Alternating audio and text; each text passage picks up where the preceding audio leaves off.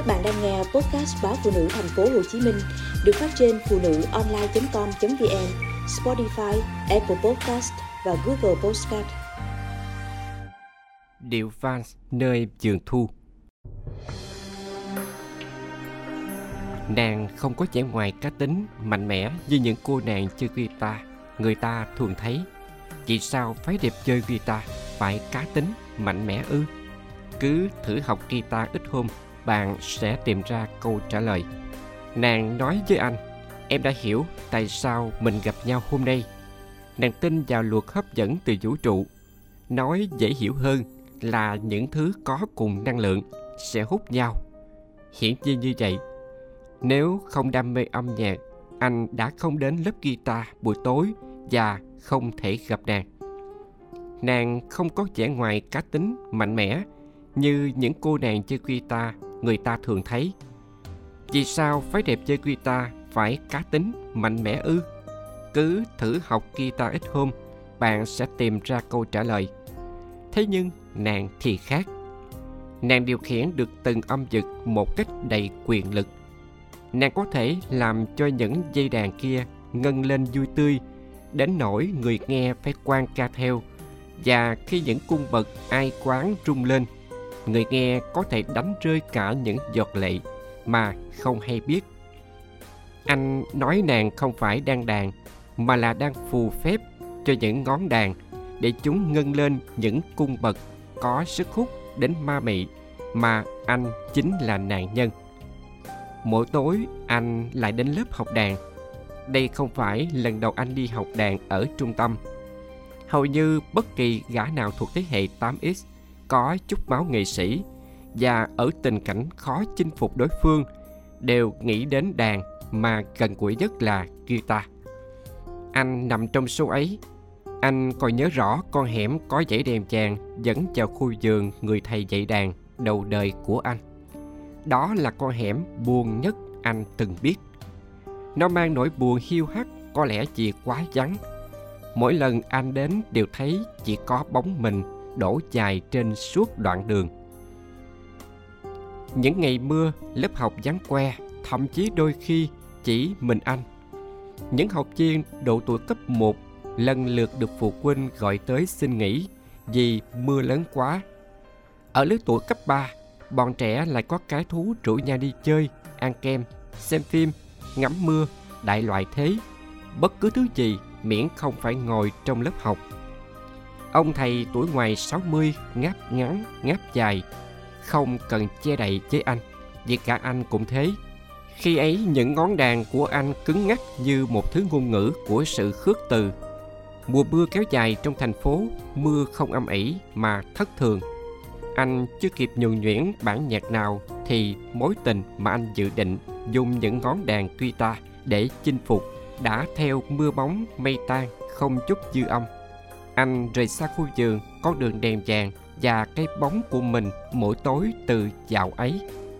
Ngày đầu đến lớp học, nàng hỏi, mục đích học đàn của anh là gì? Là gì nhỉ? Anh mới chia tay người yêu. Những buổi tối thật thừa thải và anh nghĩ mình cần phải lấp đi khoảng trống đó bằng cách chọn một môn để học. Anh nghĩ sẽ thật tệ nếu nhìn thấy đứa trong gương vừa bị người yêu bỏ, vừa chẳng có tài cán gì Chi bằng nhìn thấy trong gương một gã trai hơi buồn nhưng đàn hay hát giỏi vẫn thích hơn. Điều này anh đã học được đâu đó trong vô số những clip bổ ích trên mạng xã hội. Nó đã giúp ích cho anh rất nhiều. Vậy là anh lại ghi danh học guitar. Lần này là với một thầy khác là nàng. Thế nhưng khi nhìn vào mắt nàng, ánh mắt mà anh biết chỉ một lần nhìn thôi cũng khó thoát ra. Anh đã chọn một câu trả lời khác vì anh thích. Tiềm thức đã khiến anh bật câu nói đó chân thành hơn. Anh thích em.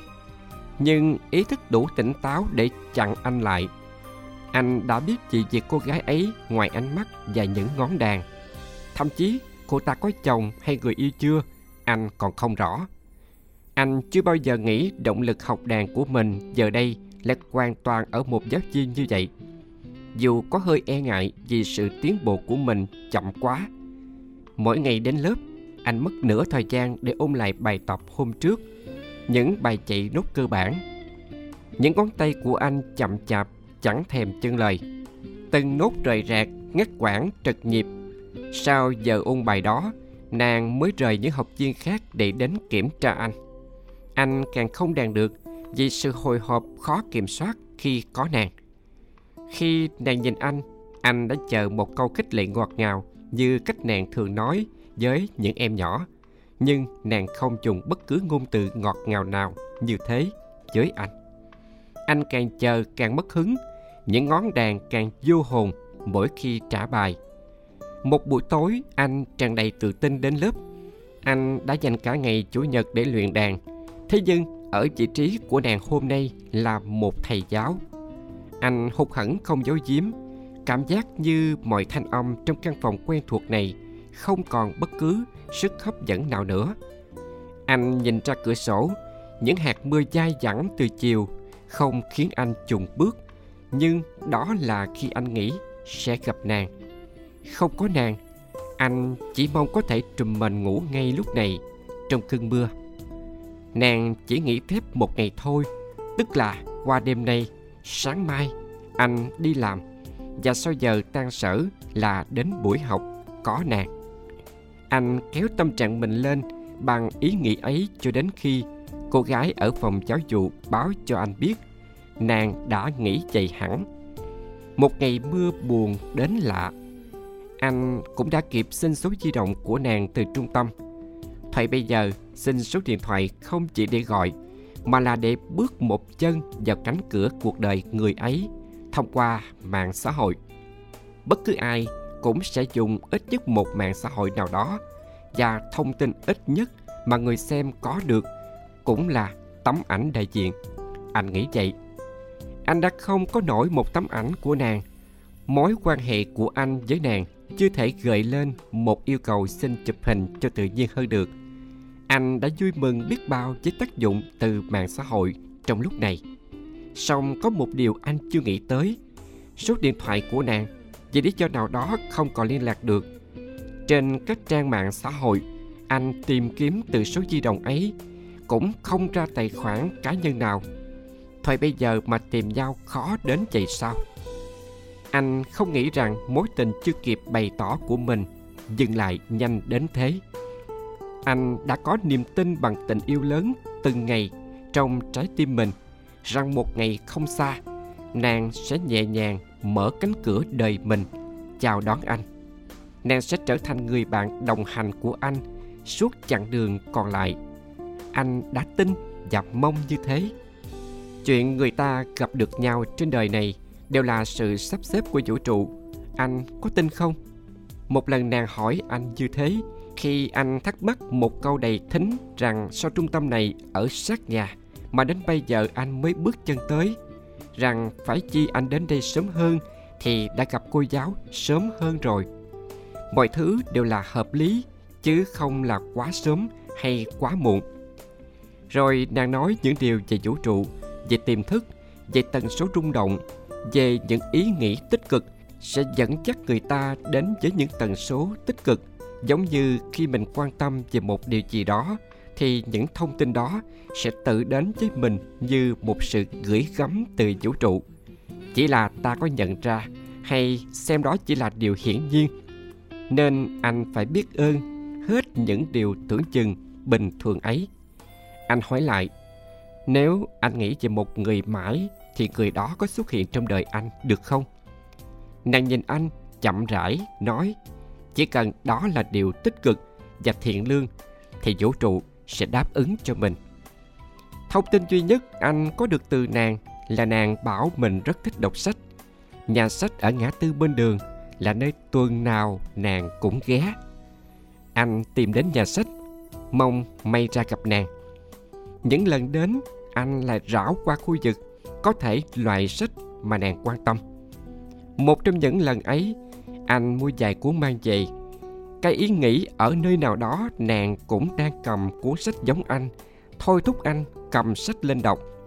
Sức hấp dẫn từ nội dung trong những cuốn sách mà anh nghĩ có cùng tần số rung động với nàng, khiến anh dành nhiều thời gian để đọc hơn. Đến một ngày, trong anh chợt mở ra nguồn cảm xúc mới.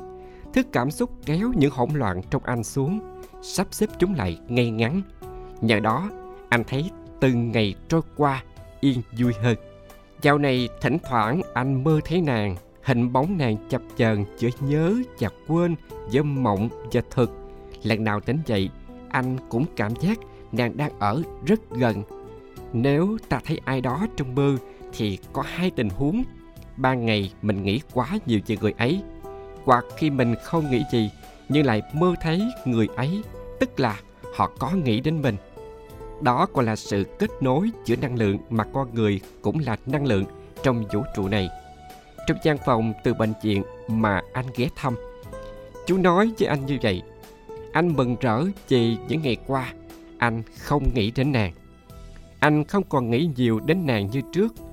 Đã ngót nghét 10 năm rồi còn gì. Anh giờ cũng không còn là gã trai mới ra trường yếu đuối với mất cảm xúc ngổn ngang nữa. Vậy nhưng anh vẫn không quên sự xuất hiện của nàng, như một thứ ánh sáng soi rọi khiến anh thay đổi hẳn và có thêm một sở thích lành mạnh, đọc sách. Từ khi quen biết nàng, anh đọc loại sách phát triển bản thân vì chúng mang lại nhiều ý nghĩa tích cực để làm thành những điều nhiệm màu mà anh không thể ngờ tới.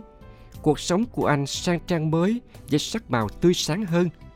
Cũng trong những trang sách ấy, anh tìm được sự dỗ về để thôi mong ngóng một người. Mọi thứ trên đời này đến hay đi đều hợp lý. Có những cuộc hôn nhân kéo dài nửa đời người rồi, vẫn tan dở. Huống hồ anh và nàng chưa có cả cái nắm tay. Dù vậy, anh vẫn biết ơn nàng thật nhiều vì dường như từng lời nàng nói với anh đều khiến anh ghi nhớ và thực hành. Trong gian phòng bệnh viện nhìn ra khu giường buổi chiều xuống chậm nên ráng chiều ửng đỏ cả một góc trời. Khu giường chìm dần vào bóng tối. Những ánh đèn chàng bật lên đồng loạt. Anh cảm giác như nơi đó có sức hút, khiến những bước chân của mình tìm về. Anh tiến gần khu giường Quá ra nơi này không chỉ có mình anh, Mà có cả giọng thì thầm nho nhỏ của hai người. Anh dán tàu lá Nơi mở ra khuôn viên với rất nhiều cây xanh và ánh đèn vàng ấm áp. Ở đó có bóng hình rất quen thuộc, Khiến tim anh trào rực nên những khúc quan ca, Nàng. Đúng là nàng rồi, Anh nhìn kỹ hơn, nàng trong trang phục blue trắng dáng thanh mảnh, tóc gần xoăn từng lọn, rủ xuống hai bên vai, và nét cuốn hút trên khuôn mặt vẫn như ngày anh gặp. Nàng cũng chưa chạm phải ánh nhìn của anh trong khi nhịp tim anh đập mạnh như muốn chở tung khỏi lồng ngực, thì nàng tỏ ra rất bình thản. Như thể chỉ gặp anh hôm nay, ở đây, sau gần 10 năm đã là cuộc hẹn từ trước. Như một lần nàng từng nói với anh, những người có duyên, ắt sẽ gặp lại nhau mà không phải kiếm tìm. Nhận ra có người quen của nàng, người bên cạnh lý nhí nói gì đó rồi rời đi khi đó anh mới ngờ ngợ nàng đang là bác sĩ trị liệu tâm lý. Còn lại anh với nàng biết bao lời muốn thổ lộ cùng nàng khi gặp. Giờ nhìn chào ánh mắt ấy, anh hiểu những ngôn từ trước đây muốn nói đã không còn quan trọng nữa. Anh bước đến gần. Khi chỉ còn cách nhau một sải tay, anh thì thầm thật khẽ với nàng. Anh đã luôn tin sẽ gặp lại em, cô giáo của anh hôm ấy, cả khu vườn như treo vui điệp khúc dịu dàng của bản tình ca yêu thương là điều vals mà nàng từng dạy cho anh. Trong những cơn mưa thu, tưởng chừng chỉ mới hôm qua. Bởi anh chưa bao giờ quên được